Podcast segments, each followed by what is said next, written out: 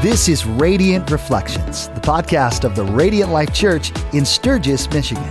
Our heart for you is that you would live like Jesus and share his love.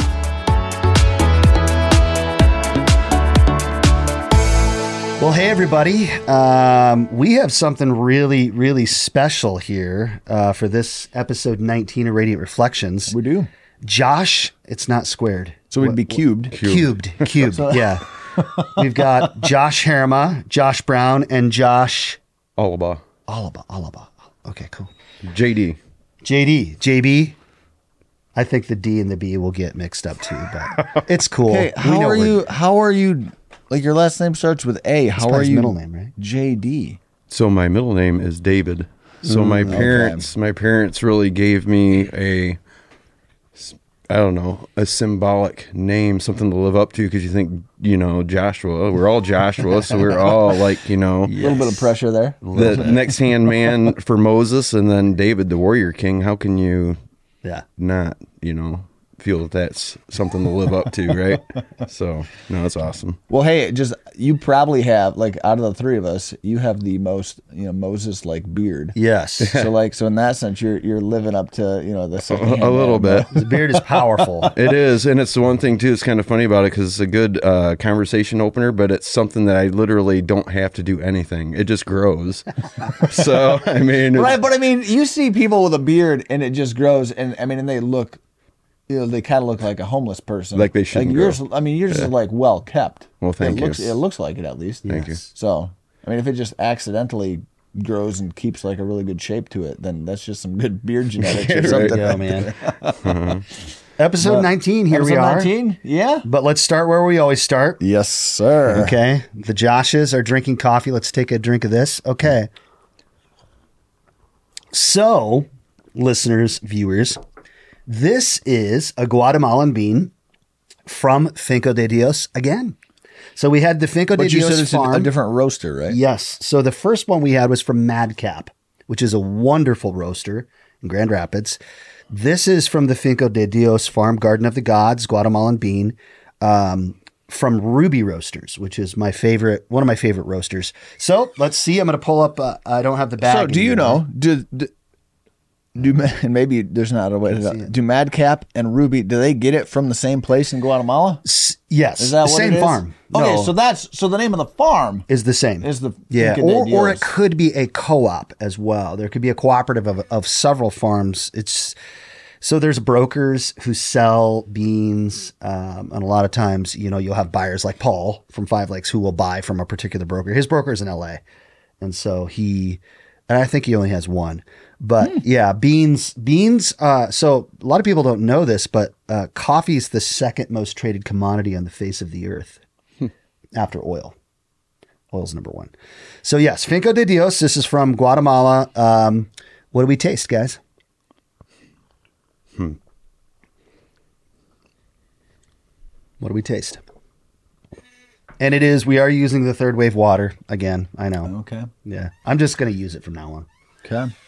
My chair's making noise, but here we go. Okay. I rolled it around my tongue even. I want to know, Josh, what did you get? You're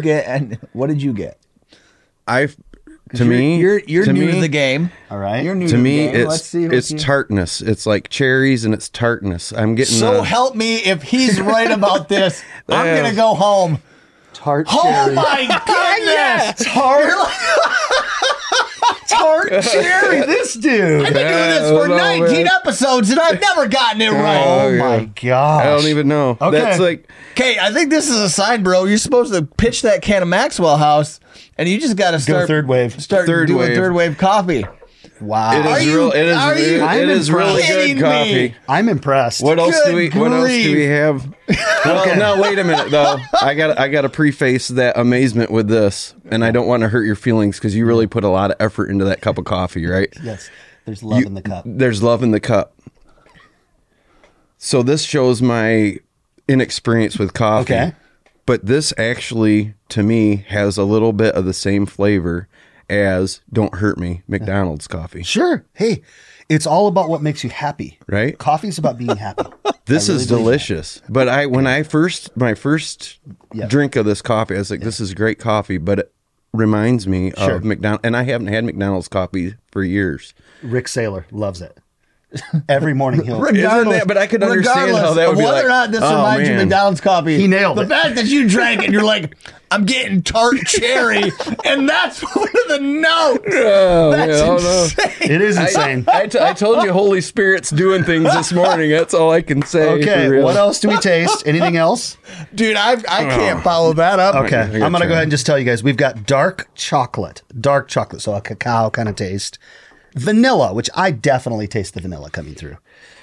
Tart cherry, and then dates. So the fruit.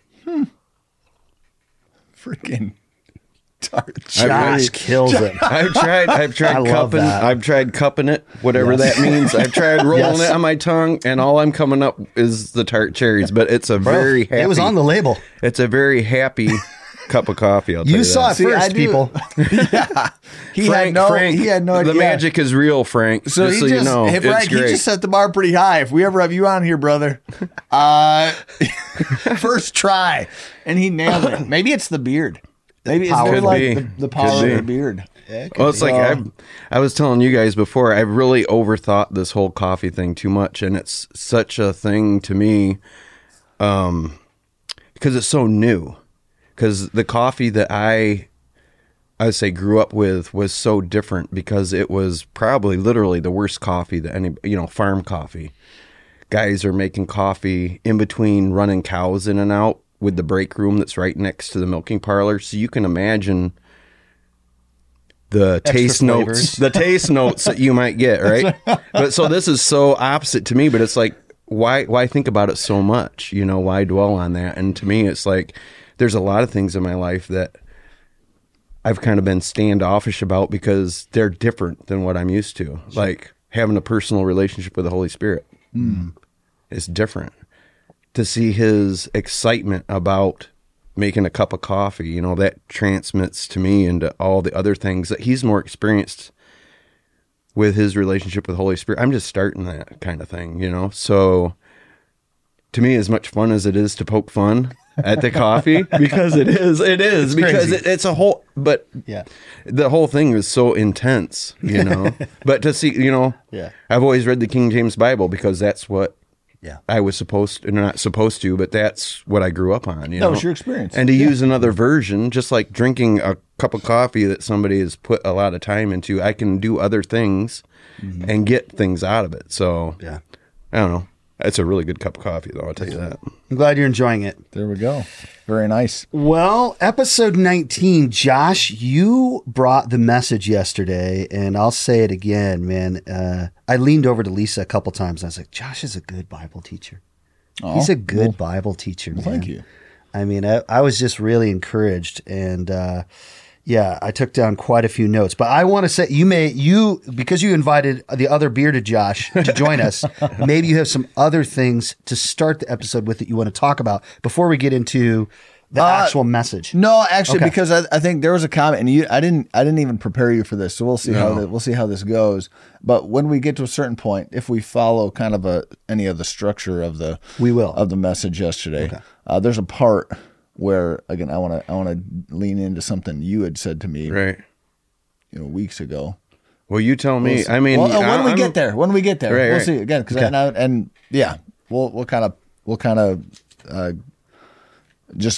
you jump in because you were there yesterday, right? Yeah, I was there yesterday. I'm far more curious to get you guys' insights. Because I pretty much laid everything I had out on the stage, yesterday. So, and really the meat of it came from my wife. My wife brought the good stuff. I just set it up. So, but no, so let's jump in. Like what jumped out to you guys? Cause that's a good, in a sense, a barometer to me. Like, hey, did I actually communicate what I felt like I was supposed to communicate? So, yeah, I don't know how bearded Josh. Can we say it that way? Yeah, we can do that. Josh? Yeah. Okay. Because, we have beards, but not really. But not. I mean, not this really. Is like, not really. This is like 15-year-old kids can grow better than what I've got. Like, I went away with a bunch of prayer is and prayer isn't phrases. Like, I felt like I caught a bunch of glimpses of definitions of what prayer is and what it is not. And I took down quite a few, just some of those things. The first thing that you kind of brought to us, Josh, in the message was you said that prayer is a way to remind us. It's a way to kind of jog our senses to remember who God is. For real. You know, as we begin to pray, we remember like, oh man, you're good. You love me. Like this nonsense that I'm even coming with to the table with, like, I want to talk to you about this and this. But just to begin to remember the love of God, first and foremost, it does kind of shift things. Yeah. I mean, that's why I said, you know, I think there's a lot of overlap between prayer and worship, you know, and maybe it's splitting hairs, but I think there's a subtle difference. Again, at least if we look at worship as a response to, but yeah, I think it's hard to respond to something if we don't remember it. Mm-hmm. And that's where, again, prayer is that daily, ideally a daily, practice where we are being reminded of all the ways that God has proven himself. Yeah. Right? And again, that's where I really appreciated, you know, kind of looking at just, you know, a very thin sliver of Jewish prayer. And again, I'm not saying we've got to go out and start praying these Jewish prayers. Like I'm not advocating that, but I'm just saying when you look at Lisa and I were trying to not be triggered. No, and I honestly, I did. I wanted to be from a Messianic church. Okay, I don't know if you knew that. No, yeah. And I did want to be sensitive to that but for real, because you're not the only one in the congregation. Like, because there are others that come, and I'm not saying we need to start praying Jewish prayers. Right. No. But it struck me as interesting that, you know, when you look at what they prayed compared to, again, I can't sit there and judge anybody else's prayers, but I know for me, you know, my prayers don't primarily focus on who God is. Right? It's all right, Lord, here's the list of things that I really need for you to do for me, because here you go. Yeah. You know, so it's just a different mindset. So I thought that was a good recognition on my own part. Like, man, I've got to change the way I do this. So I think for me, like with your teaching, when you first started going through like the Messianic prayers or the Jewish prayers, well, the one thing that stuck out to me, and because I'm kind of in this building a relationship with God, with Jesus, with the Holy Spirit, which to me, like having that relationship is kind of new. So I'm working on that. But the one thing that stuck out is with those prayers is the reminder that God the Father is a holy God. Mm-hmm. That's what resonated with me, with your teaching, is because I've gotten to a place where, you know, I'm talking to Jesus, I'm praying to the Holy Spirit, like they're right over here, because I know now that they are. Yes. You know, the Holy Spirit's right over there, right? Yes. And that's been a realization to me. But I find myself in my prayer life becoming too lax, not giving God the Father the proper respect that he deserves, because he's a holy God, you know? And I think that for me, the idea of having that personal relationship, you put me in my proper perspective with that teaching, reeling me back in and saying, yes, you can have that relationship with God the Father for sure. But the same way as I wouldn't go up to my earthly father and say, hey, dude, how's it going? I don't do that either, because it's a respect thing. You know, even though you have that relationship, that's what I got out of the Jewish is like God's holy. You know, and when you come to pray to God the Father, you better do it in a respectful way. That's what the teaching did for me. Reverence. Yeah, for sure. Points. Yeah, and that's kind of it's a tension point, you know, because it is, you know, there is that relational component, but Josh, I like that, you know, that connection, because it is like I mean I can go to my earthly dad, and we can talk. I mean, I don't have to go to him and say, oh, sir, I beseech thee. You know, like, I can have a conversation with him, but like you said, like there are certain things I won't say, simply out of respect for the fact, like, man, this is my dad, this is my father, you know, and he's there's a certain level of respect or reverence afforded to him. I mean, you even look at Scripture; it talks about honoring your mother and your father, right? Like this is a some. And he was there yesterday. And he was there yesterday. Yeah. I bet he was proud, Josh. So yeah, he's. I don't know. I love my dad. He's a good guy. He is. Oh, that's cool. I like talking about fruit trees with your dad. Yeah, he's an orchardist. Yeah, he likes to he likes to dabble with really? I do too. Orchardry? Is that what you call it? But yeah, no, I think it's husbandry. It's the same as like when you're with animals. I think it's similar. Yeah, something. Huh. I love pruning fruit trees. Is a joy. Oh, it's really? Oh my gosh! I wish I hadn't pruned all mine already. There's so much blessing. You pruned them all down to the ground. Yeah, I mean, no, I pruned them pretty hard. But had I known that it was such a joy to you, I would have called you last year and had you spread the joy. As I say. I feel like there's just so much. There's so much that the Lord speaks when you're doing that work. You know, all these parables. You know, unless the tree bears fruit. Right. You know, unless he cuts, unless he prunes, and to look at that tree, we're going sideways here. Sorry. Yeah. No, it's all right. That's all right. You know the way you think, and I would look at my trees when I got them as nursery whips. You know, they're just one little stem, and now, well, they were this big. How I shaped them year one affected what they would do in year five. Yeah.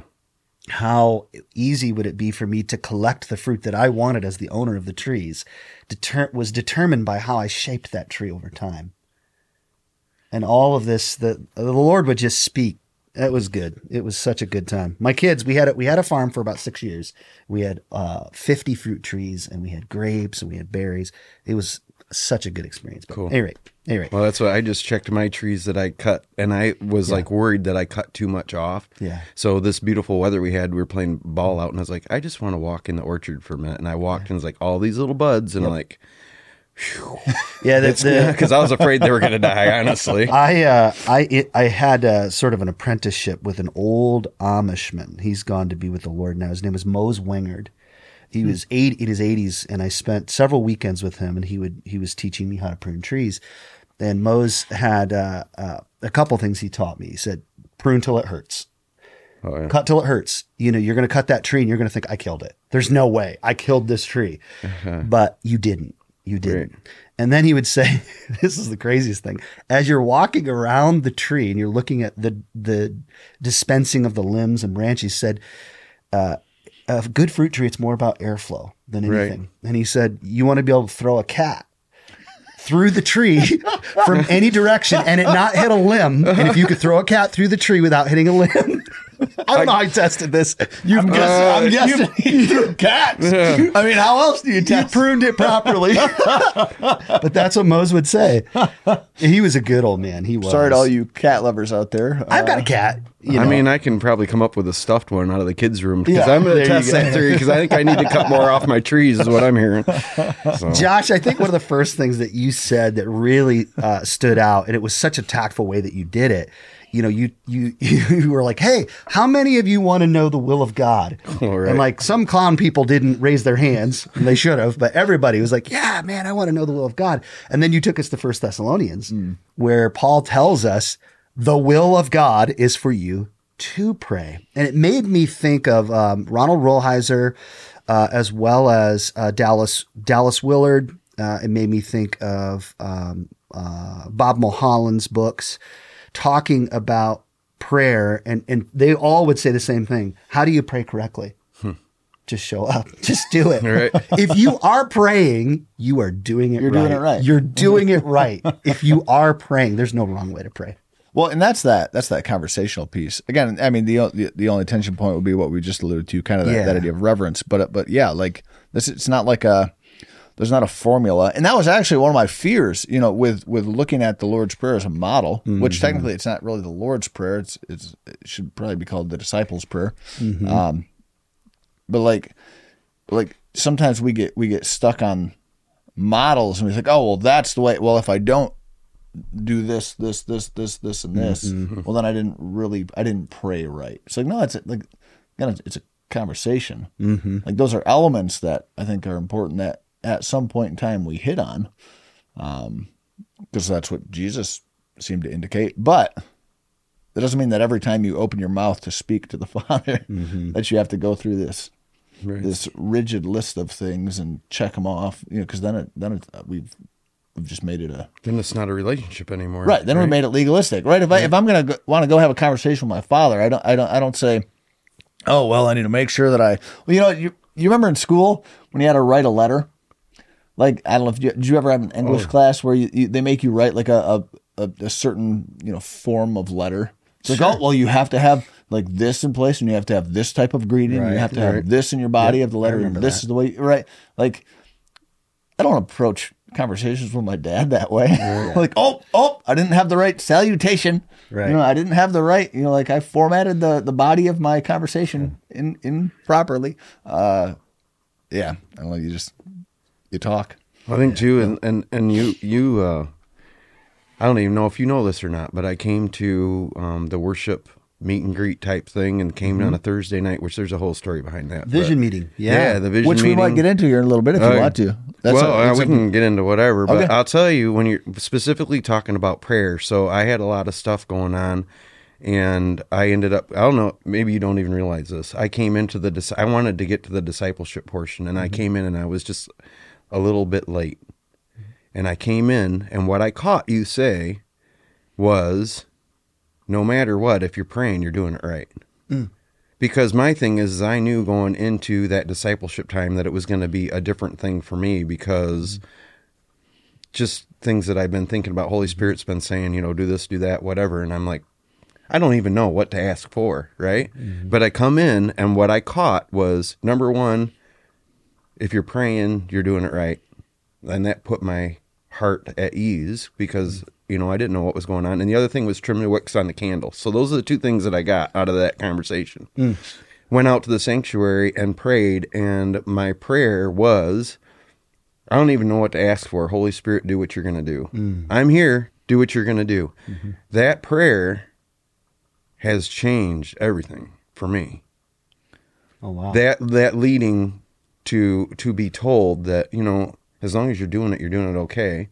So I just went out and said, hey, Holy Spirit, just do what you're going to do, you know? And there's just things that I can point at from that moment forward.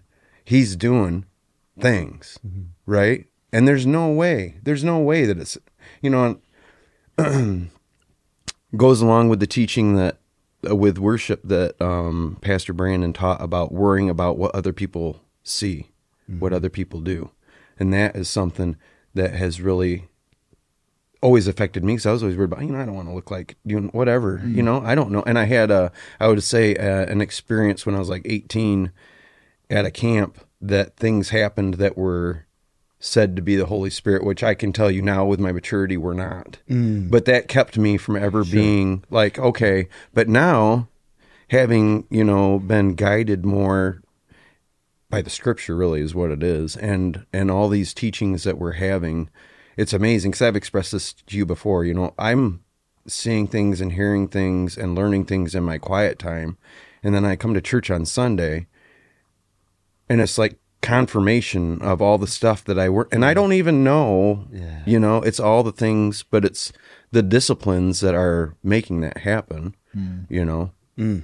So, but that was a huge thing when you said, just pray, you know? So I went out in the sanctuary and just prayed. And there's been nothing but miracles since then to me. Mm-hmm. So, but I think that's a prayer that we might consider like dangerous or we were maybe slow to say. Sure. Right. I mean, and that gets into that idea of like, you know, whose will and agenda are we praying towards and for, right? But just that prayer. And I actually made a note of that. You and I were having a conversation.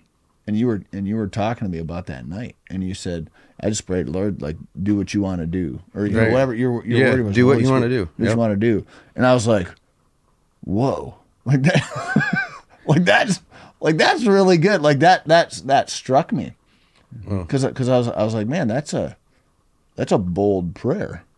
Well, I think for me, that's where I had to be because I was so confused, and I have been so confused about what the Holy Spirit's role is. I mean, and like I said, going through something where you kind of look at something and you're like, man, I don't even know if that's right or not.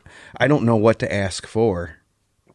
So, and I don't want to do something to have people look at me and say, like like Pastor Brandon says, he's such a doing this to get attention or whatever, because I really feel like having a general prayer like that for me is really just turning it over to God, so that I know when something happens, it's not because I want to do any of it.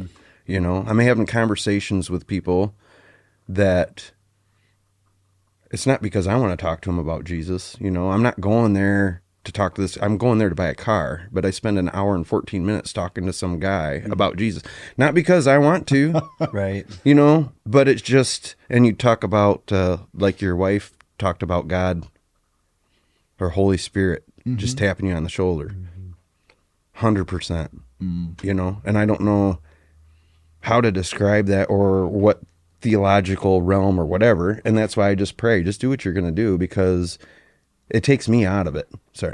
Takes me out of the whole equation. That really, I mean, Josh, what you just said, it really makes me think of these next 2 points that I wrote down. Prayer is discovery and prayer is dependence. So what you just described was a place that you would put yourself to discover the will of God, which made you dependent on God, rather than coming, you know, with a list. With lists are fine, you know, like you said, Josh, there's no problem with coming to God. But, you know, one of the practices, it sounds like you have come to, Josh, that you may not even be aware of. It's called listening prayer. Have you heard of this? No. Nope. So listening prayer is this practice. Josh and I are it's part of my daily practice now. So it's a practice where you try to get into a seat like this, not too comfortable, but you're sitting square, feet square on the ground. Your hands are palms up like this, and you come to the Lord and you say exactly what you said. Holy Spirit, show me and speak to me about what to pray about. Right. Like, what do I even pray about? And then as you're quiet and still in silence and solitude before the Lord, those things begin to come. You begin to pray for things like I would have never even thought to pray about that. And a lot of times I will do those in categories. So I'll pray that way for my family. I'll pray that way for the church staff, for the worship ministry. And I'll pray that way for my business. And when I'm done in each of those categories, I say the same thing. So I actually have a repetitive thing that I say. I wrap that up and I say, Lord Jesus Christ, I lift up the Radiant Life staff into your holy presence where you are. May they experience the deep peace of Christ. And then I move on. Right. I move on. But the listening prayer of coming to God with that idea of discovering what the Holy Spirit wants to pray. Because when we pray the way the Holy Spirit wants us to pray, those prayers get answered. Right. Right. Because like they're going to answer. Yeah. Yeah. He will only guide you to pray what's according to the will of God.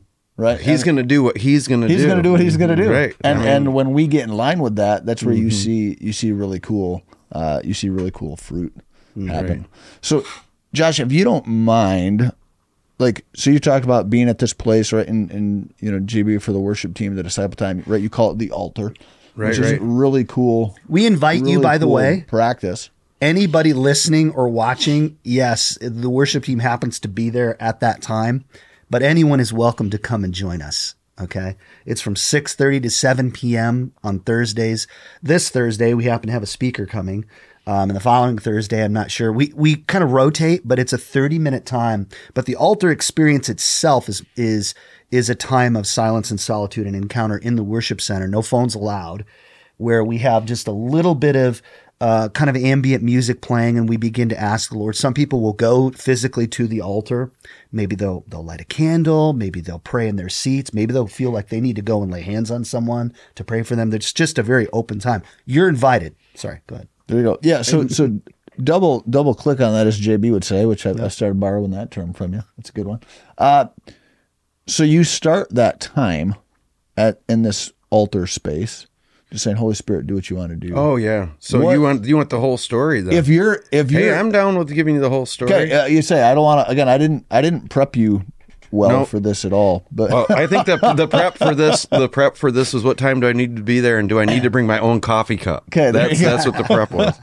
But no, and it's like, preface it with, I had a conversation with my wife a couple months. It's been quite a while ago in our bathroom, And I had to tell her, I said, things are happening to me. I feel like that the Holy Spirit's talking to me about things. And so when something comes out of my mouth, you just need to understand that it's to bless you. And I don't even know where this stuff is coming from.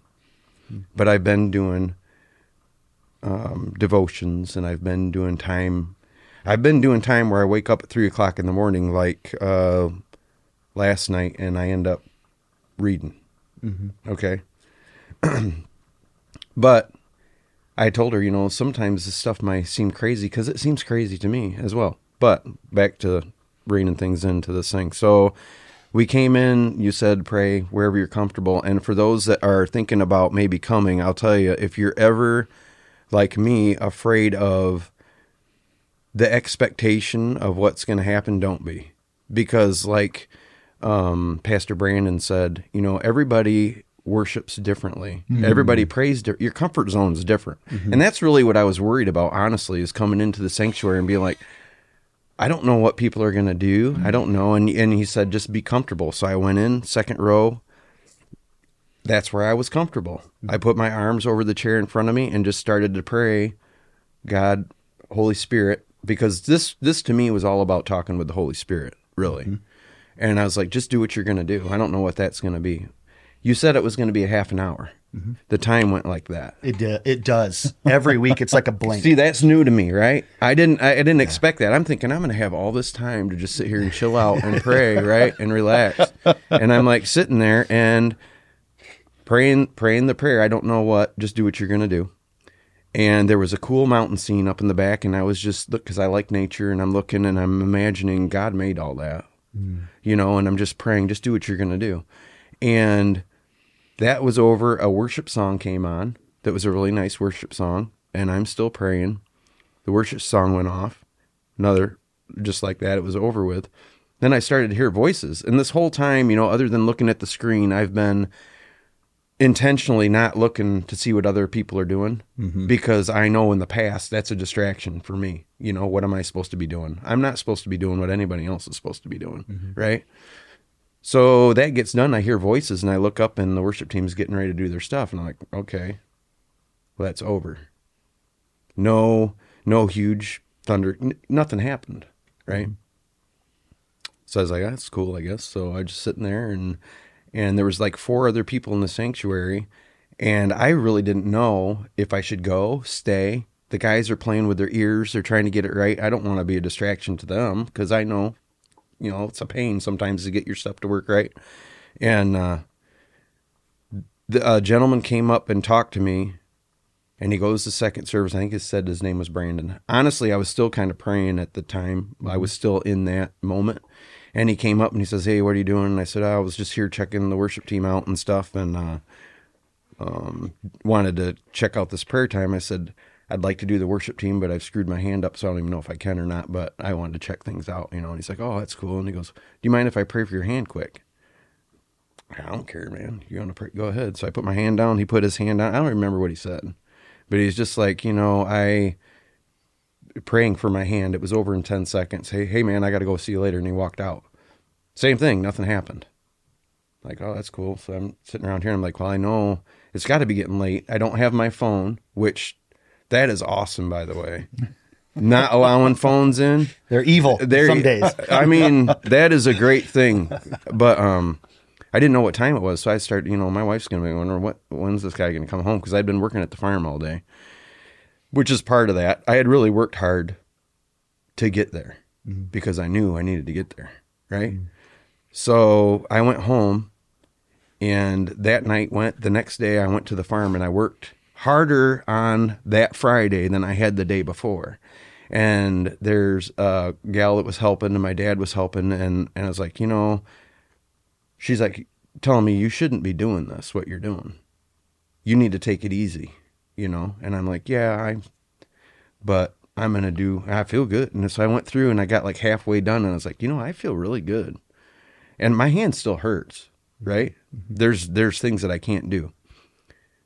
But I worked really hard that day, and I got home that night, and I was doing dishes or something, and I walked around the island. This has been the worst pain I've ever had in my life. Pause for a moment, if you would, Josh, because, you know, these two Joshes, we know what. Oh, okay. Tell the listeners and the viewers what happened to your hand briefly, and then come back. Well, briefly, what I did is I made a mistake, really is what I did. I was working at the farm and trying to get in a hurry. Okay. And I was working on a piece, a fan that I shouldn't have been working on, with it on. Mm. And that quick changed my right hand, which I'm right-handed guitar player even, yeah. Right-handed into a thing that it's still my right hand, but it's different, and it'll never be the right hand that it was, right? Mm-hmm. But I will tell you, if this is as good as my right hand ever gets, mm-hmm. because of the change that's happened in my head, mm-hmm. this was well worth it. Whoa. Wow. I mean, I struggle with that on a daily basis because, you know, there's things that I can't do anymore, right? Yeah. But I can hold my guitar pick still, right? Yeah. And I can still play a guitar, right? It may not, but I'm playing better now than I ever had, which, whatever, that's another part. But yeah, I hurt myself. Okay. And so I came home that night, and after working, and I came around the corner of our island, and I looked at my wife. She's sitting on the couch. Part of this, I guess, I have to reel back a little bit, is nerve pain. If anybody, and you as an occupational therapist, I caught that. Not a physical therapist, occupational therapist. Right. Nerve pain is something that, it really stinks. Because what it was I was actually getting in, if you know cattle, if you grab a fencer and it makes you jump, I was constantly jumping. And it was either from this injury, or I had another injury a few years ago where I had a bad fracture in my big toe, and for some reason it decided to get in on the ball game. Oh, so man. I would be sitting there twitching, and the more I tried not to twitch, the worse it got. Mm. So I couldn't sit next to my wife on the couch. And one of my favorite things in the world to do is to put my hand on my wife's leg and sit there and watch. I couldn't, because I was constantly, that's not a blessing to, distracting her. She can't read, watch TV or anything, right? Yeah. So after this prayer, I worked all that next day, and then in the evening, I walked around the corner, and my wife was sitting on the couch, and I said, hey, because I hadn't told her what happened. And I'm like, you notice anything? Because I didn't notice myself until that evening. I don't have any nerve pain anymore. Mm. And I'm not going to say my hand is healed, because it's not. It doesn't do what it used to do, right? Mm-hmm. But I don't have that nerve pain anymore, and I haven't had it since I woke up Thursday night. The night that he prayed on my hand, that night was miserable. Mm. I was 15 minutes to 20 minutes in bed all night, Thursday night into Friday morning. I was on the couch with a heating pad because it hurt so bad, right? When I woke up Friday, that nerve pain was gone. So partial healing. Yes. Mm-hmm. And I went and I sat down next to my wife, and I put my leg, since November 5th of last year, I could not do that. Mm-hmm. And to me, no matter how crazy it may sound to anybody else, that's a miracle to me, because that's what I needed that for my soul. I can deal with this. I mean, it hurts. Yeah. But like I said, my mind needed to be fixed. Mm-hmm. My whole life has been about my validation is how hard I can work. You could look at my life and say, he's terrible at relationships. He's maybe a jerk to work with, because I'm trailer factories. If you're not moving fast enough, I was the guy to be reminding you. Sure. We got things we want to do, not in a nice way either. Mm-hmm. There was fistfights out back at the trailer factories because we want to get done and get out. Yeah, right. Home. Yeah. So never been a real graceful person in that way, but you could never say that I wasn't willing to work hard. Mm. Well, when that's all you're about, and then you can't do it anymore, you have to rely on other people to do your job that makes you who you are. Mm-hmm. You have to stop. It's an identity crisis. Yep. Really? Sort, yeah. But it's like, why? And that's the thing is, why did it happen? Why you start asking yourself, why did it happen? And like I had the conversation with you. I said, to me, and I don't know what you want to call it or whatever, but that injury was used as a catalyst for me to stop and think about even the pain, not comparing my pain to anything with Jesus at all, period. So don't feel me on that, because it's not. Mm. But I wouldn't do this for you. Right. I wouldn't go through this for you. Right. Even though you're a good dude, you know, whatever. Sure. I wouldn't do it for you, right? Right. So they talk about it going from your head to your heart, and I think it's a little different for me.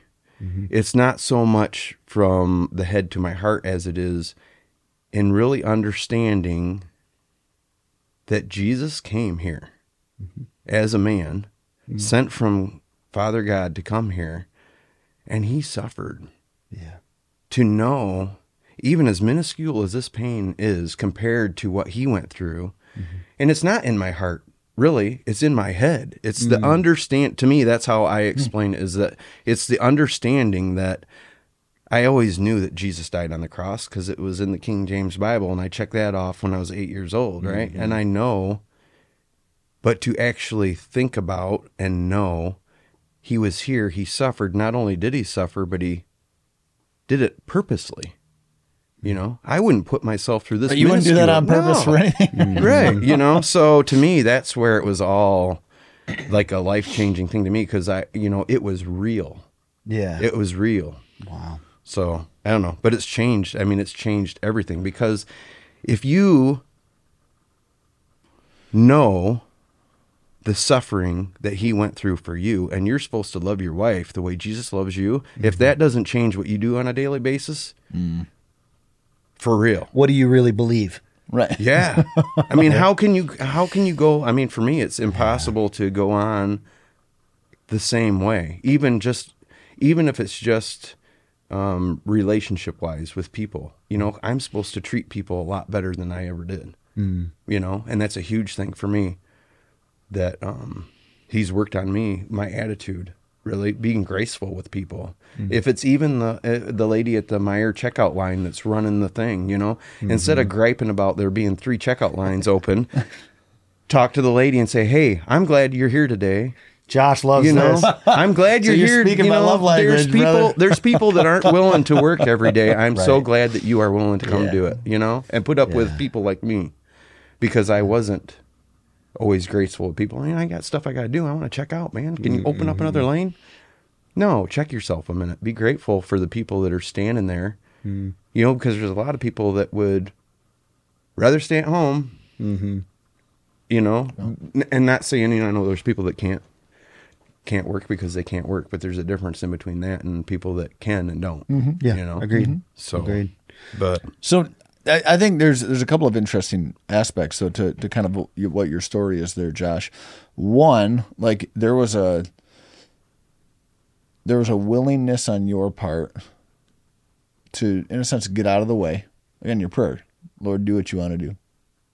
Like I think that's a significant heart posture that we can learn from. Mm-hmm. But then the other piece is.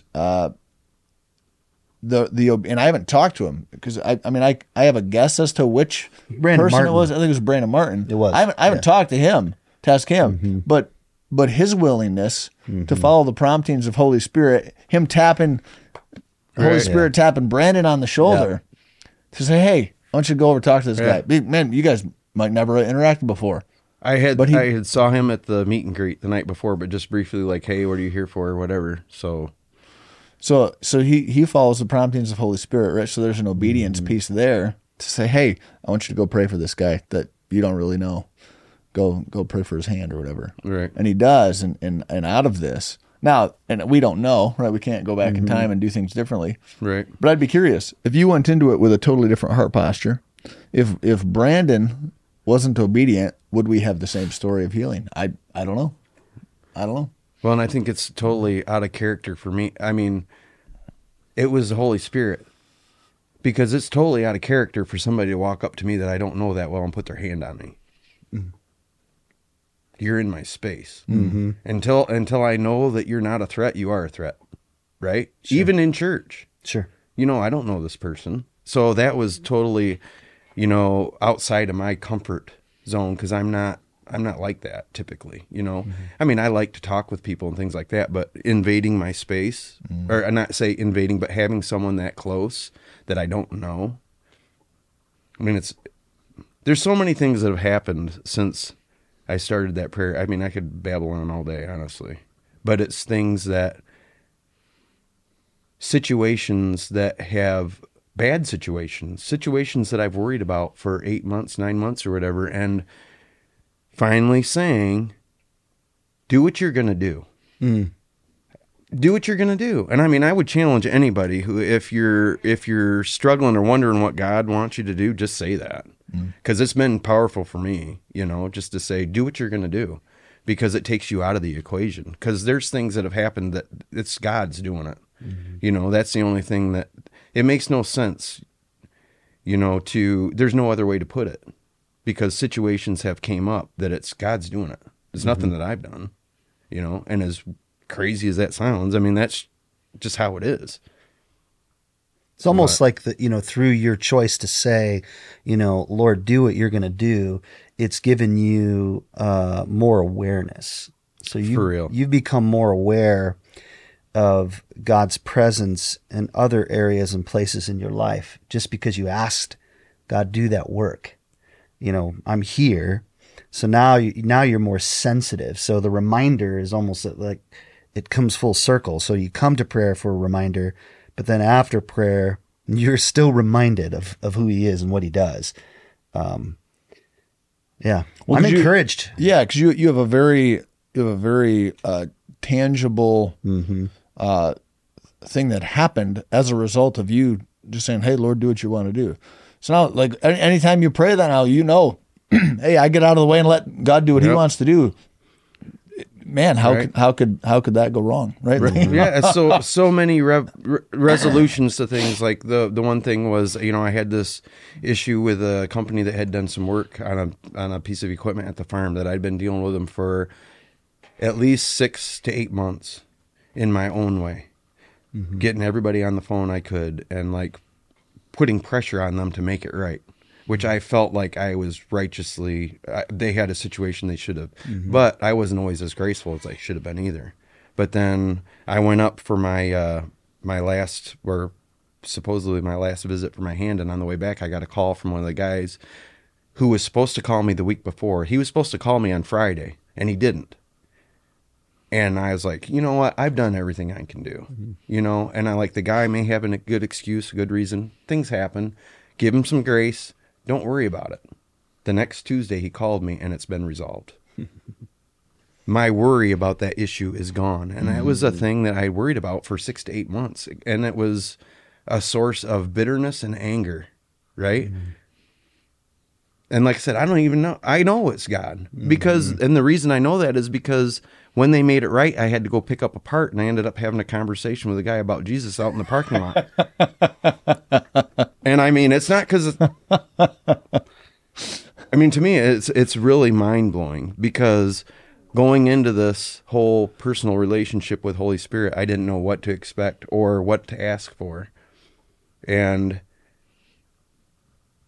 that prayer, like I said, just takes you out of it. And it's replaced, you know, all you can do is look at it and say, God did it, because the way I was doing it wasn't going to get anywhere. Yeah.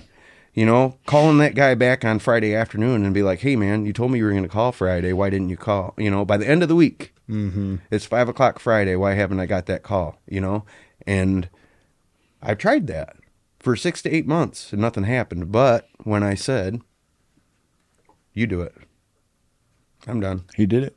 He did it. So awesome. That's awesome. Josh, what else you got there? Well, Josh Brown. JD. Yeah. So there was several things. One of the big things I think that stood out that we really do need to talk about, you know, as you're landing the plane, you're talking about prayer and forgiveness. Mm. God hearing our prayers, being predicated on the fact that we forgive others. But the real serious note of the message, I felt like, was at the end when you quoted, you know, if you don't forgive, Jesus won't forgive you. And so my question, and I'm going to ask this one, is forgiveness a work necessary for salvation? So we know that we're saved by grace through faith, Ephesians 2:8. By grace through faith. And we know that faith without works is dead, the Book of James, right? If we really believe, we live differently. And Jesus says, if we don't forgive, we won't be forgiven. What conclusions can we come to theologically and doctrinally? That's hard. That's a hard. It is. Here's what I'm going to say. I'm going to say, I have to pee. You guys talk about it for a minute. Well, Keep it rolling. I'm going to come right back because I'm not going to be able to. I'm not going to be able to do this justice thinking on a full bladder. Okay. So you guys talk about this. I'll be right back. What do you think, Josh? What do I think? Yeah.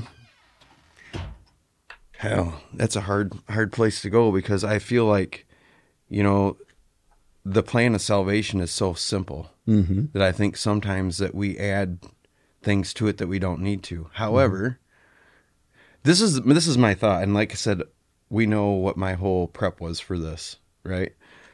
To me, all these things boil down to one thing. And you have kids. Mm-hmm. When you're asking the Father, you know, what does he want? Mm-hmm. What do you want? What is the one thing that you, if your kids could react to you or do something to you in a certain way, what would be how they would respond to you? If you had one thing that you had to pick of, just one word. I would want for them to be happy. Happy? Yeah, I want my kids to be happy, to enjoy life. So now where I've went with this is obedience. Sure. Because if you think about obedience with the Father, that encompasses everything. Like when we're talking about worship, it says in the scripture, and you'll know which one, I don't. Maybe. That you're supposed to raise your hands. Yeah, that's part of it. Can be. So what do you do? As someone who has struggled with a public display of anything, what do you do? You're obedient. I want my kids to be obedient to me because I know the blessings that come out of obedience. See, Josh, and I feel like you just hit the nail on the head on the real answer there. So is forgiveness a work necessary for salvation? We can't say it isn't because Jesus said it is. But why is it? That's the better question. And the better question to ask is, why would forgiveness be this important to God?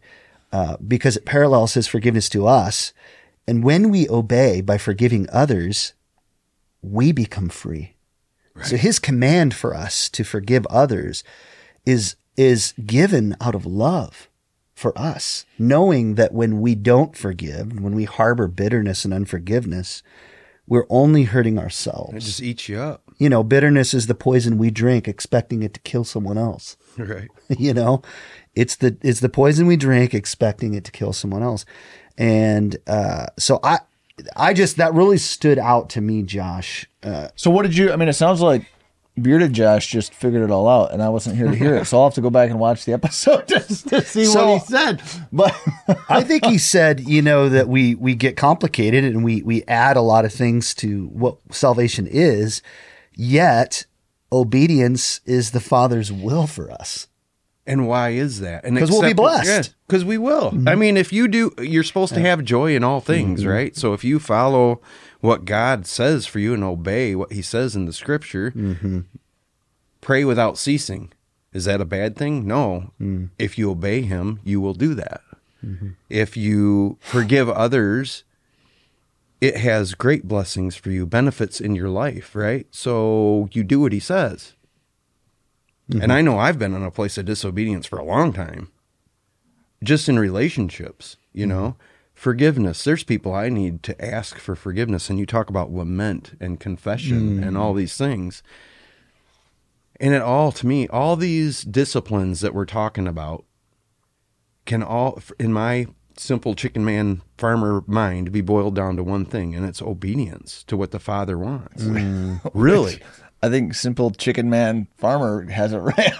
I mean, it really is. Like when it comes down to it, am I going to do things the way that God tells me to do it, or am I going to do it the way that I think it should be run? Because at that point, I've elevated myself above God, right?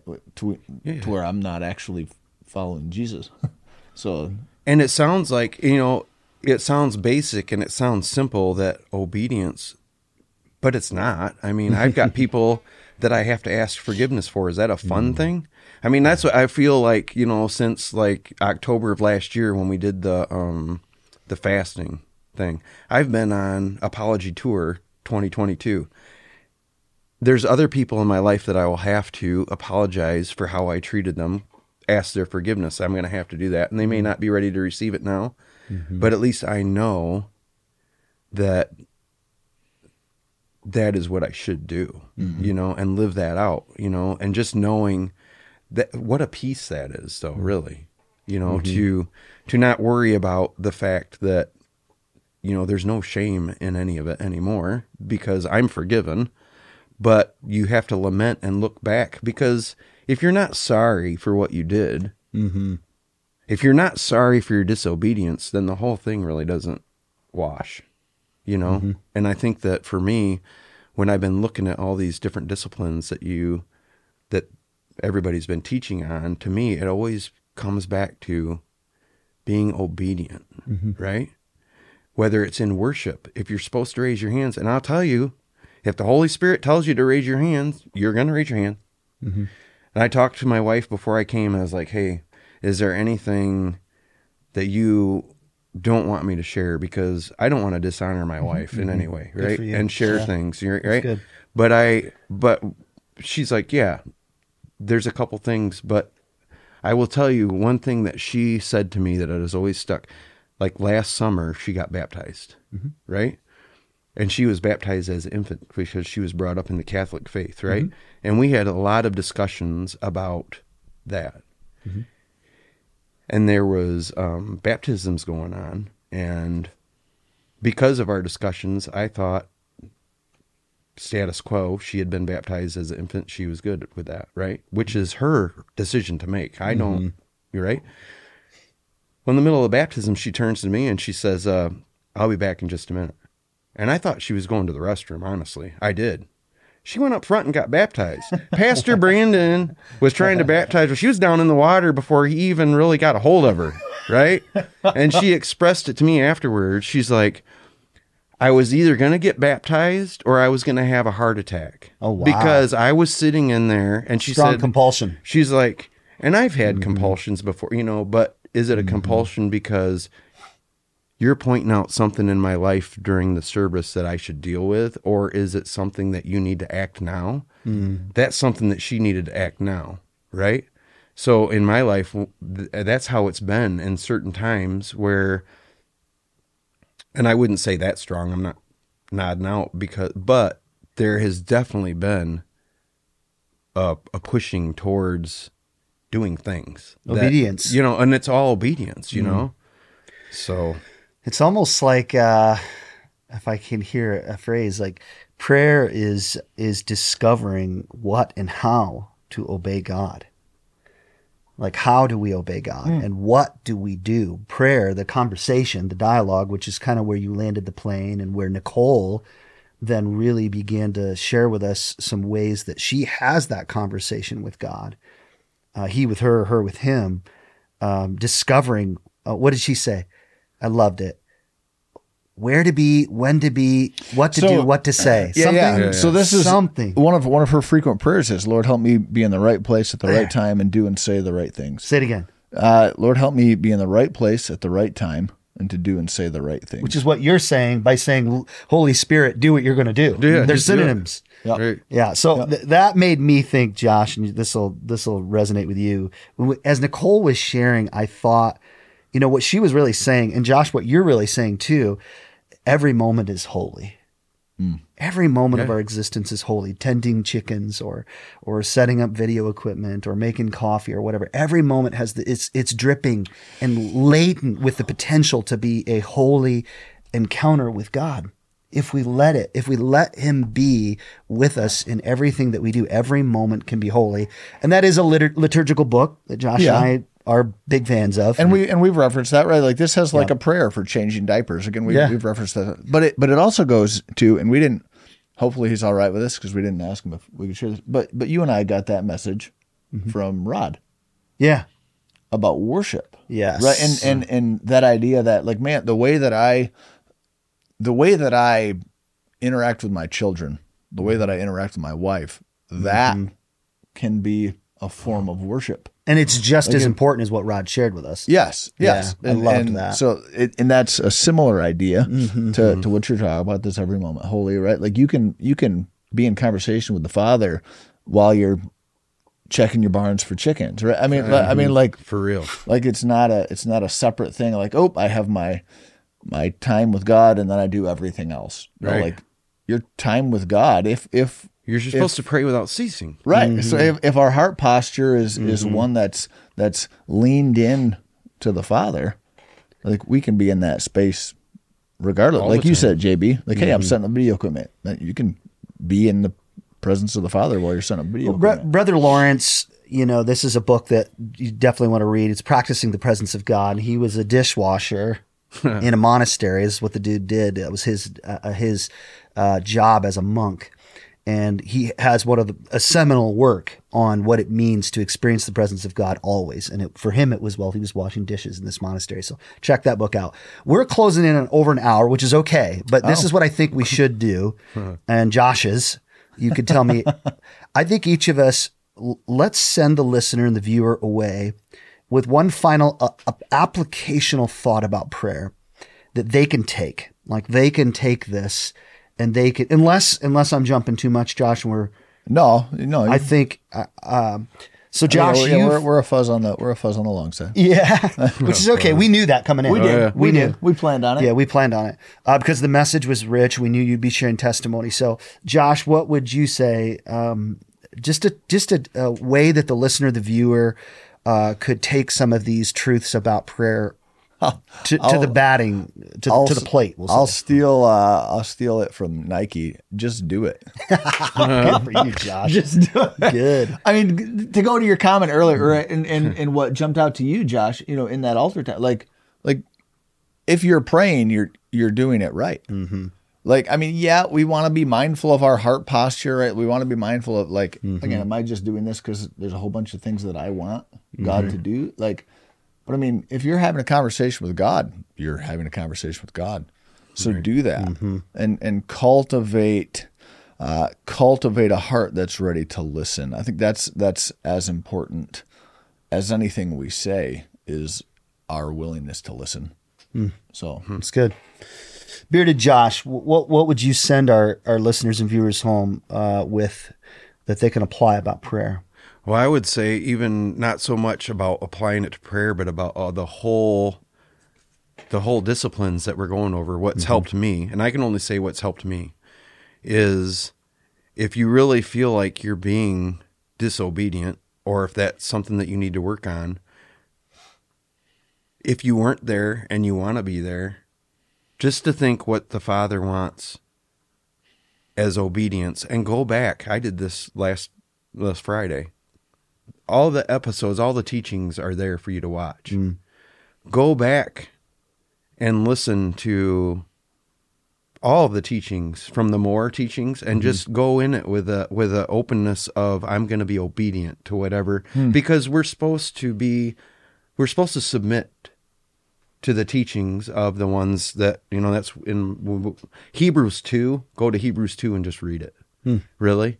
Mm. And go through the sermon series again with a mindset of, I'm going to obey what the Father puts towards me, you know, what I get out of this sermon, you know, what I get out of this teaching.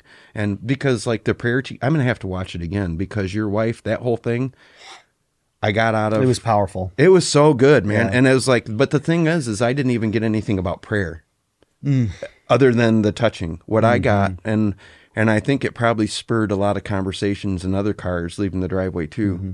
But for you to step aside and have your wife teach on something that she's familiar with, that's huge. Oh man, yeah. Because my wife is an awesome gift from God, but one of the things that I fight with in my own life is not letting her lead in situations where she doesn't need my help. You know, why get wound up, you know, and I and I know we got time, but getting bitter over her doing something for me because she did it in a different way. Mm-hmm. What is wrong with a man that thinks like that? I mean, honestly, you're not alone, bro. But I mean, Josh, you're not alone. That's the bitterness. You know, why am I being bitter over this issue because she didn't do it the way I wanted to? So that teaching from your wife was huge, and that's what we had just had this conversation like Friday about my issue with bitterness. You know, so to have you come and put your wife on the stage and have her teach and take away, I say, the stage from you, and to speak truth, because my wife speaks truth to me all the time. But to see that example played out in front of the whole church, to me, that's what I got out of it. But now I have to rewind and watch it to be obedient and to get what I was supposed to get the first time, but I didn't, because Holy Spirit saying, look at this guy and his wife, you know? I think you're right, though, Josh. I didn't take away as much about prayer from what Nicole shared. I took more away about relationship. Right. And not relationship between her and Josh, but that she's doing, and she has practices that cultivate her relationship with the Father. Mm-hmm. She has these different things, and it'll look different for different people. Right. But the examples that she provided, I felt were very powerful, because those were things that you could take away. You were taught by those things. Like Nicole provided some instruction to say, hey, look, there's some things that you can do to cultivate a prayer life with God. That would be what I would tell you. Kind of piggybacking on just do it and go back and obey what you've heard. I would say, just begin to maybe rewind at the beginning of the series, find that secret place, and begin to say what Josh has said, Lord, here I am, and begin with an amount of time. If you've got 5 minutes, take it, commit to it, obey what the Lord's saying. Come and say, Holy Spirit, I'm here. I've got this 5 minutes. I promise you 5 minutes will become 6. 6 will become 7, 7 will become 8, and it will grow. This time with Jesus will grow. Yeah. But just avail yourself. Just come to him and give him the time that he so wants to be with you in that secret place, and watch him do amazing things. Are we saying that you're going to have a miraculous healing of your hand? Maybe we are. Maybe that's what the Lord's telling you on the other side of this camera, or the other side of what you're listening. Maybe the Holy Spirit's saying, man, if you would just come to me in faith, if you would just come and say, Lord, do what you want to do, I'm going to do some crazy stuff that's going to blow your mind. I'm going to heal your body. I'm going to restore that relationship that's broken. I'm going to set you free from that sin that you've been in bondage to for most of your life. Mm-hmm. But you can't get from God what he wants from you until you put yourself in the place where he can give it. So get to that secret place, spend that time with God, and man, just enjoy his presence, because he's going to work and he's going to move. This has been episode 19 of Radiant Reflections. As we always say, please like and share this episode on Facebook. We saw, I think, 4 more subscribers this week. We're up 6. I looked this 6? Morning. Okay, we're up to 697. Getting closer. So the coffee event, I had a lot of conversations. People are stoked about the coffee event. Which I'm curious if we've got any like closet experts like Josh over here. I don't know. Wait. Dark. Mine's gone. Tart so cherry? No, mine is 2. I just had it. Blows my mind. Home run. Blows my mind. But I'll tell you, though, the one thing, though, is through this whole thing, I'm the only one that's ever limited my relationship with God, right? Oh, wow. Yeah. I'm the only one who's done that. Wow. And the same thing with my enjoyment of coffee. I'm the only one who's limited. I'm the only one who's limited it. So if you're limiting your coffee, when this coffee thing is, because it's awesome coffee. So there you go. Well, blessings to you guys. We will tell you next week, we're going to have a week off. Oh, yeah. You won't find a Radiant Reflections episode 20 next week. Episode 20 will be the following week. Sadly, I'm out of town and it just isn't going to work for us to do it. So we're going to skip next week. Well, are we still going to shoot 2 episodes the following? Yes. We had talked about shooting that. Okay. So we'll see how it plays out. Yeah. But we'll potentially still have an episode 20. It'll just be a week delayed. Yeah. Well, we'll have an episode 20 regardless. Yes. We just might not yeah, whatever. All right. Keep watching. Keep listening. Thanks, Josh, guys. Thanks for being with us. Yeah. Appreciate you taking your time. Good, God bless you guys. for listening to Radiant Reflections, the podcast of the Radiant Life Church in Sturgis, Michigan. We hope today's edition of Radiant Reflections has helped you live like Jesus and share his love with your family, friends, and neighbors. To learn more about the church family this podcast originates from, check out theradiantlife.church. That's theradiantlife.church. Maybe you have some questions after listening today. We'd love to hear from you. Send an email to podcast@theradiantlife.church. That's podcast@theradiantlife.church. Don't forget to subscribe to the Radiant Reflections podcast. When you subscribe, you'll always have the latest content delivered right to your phone from the Radiant Life Church. We'd also be grateful if you could rate and review Radiant Reflections. Every time we receive a 5-star review, more people learn about this podcast. We also want to encourage you to share this podcast on social media and with your friends and family. Join us next time for another edition of Radiant Reflections.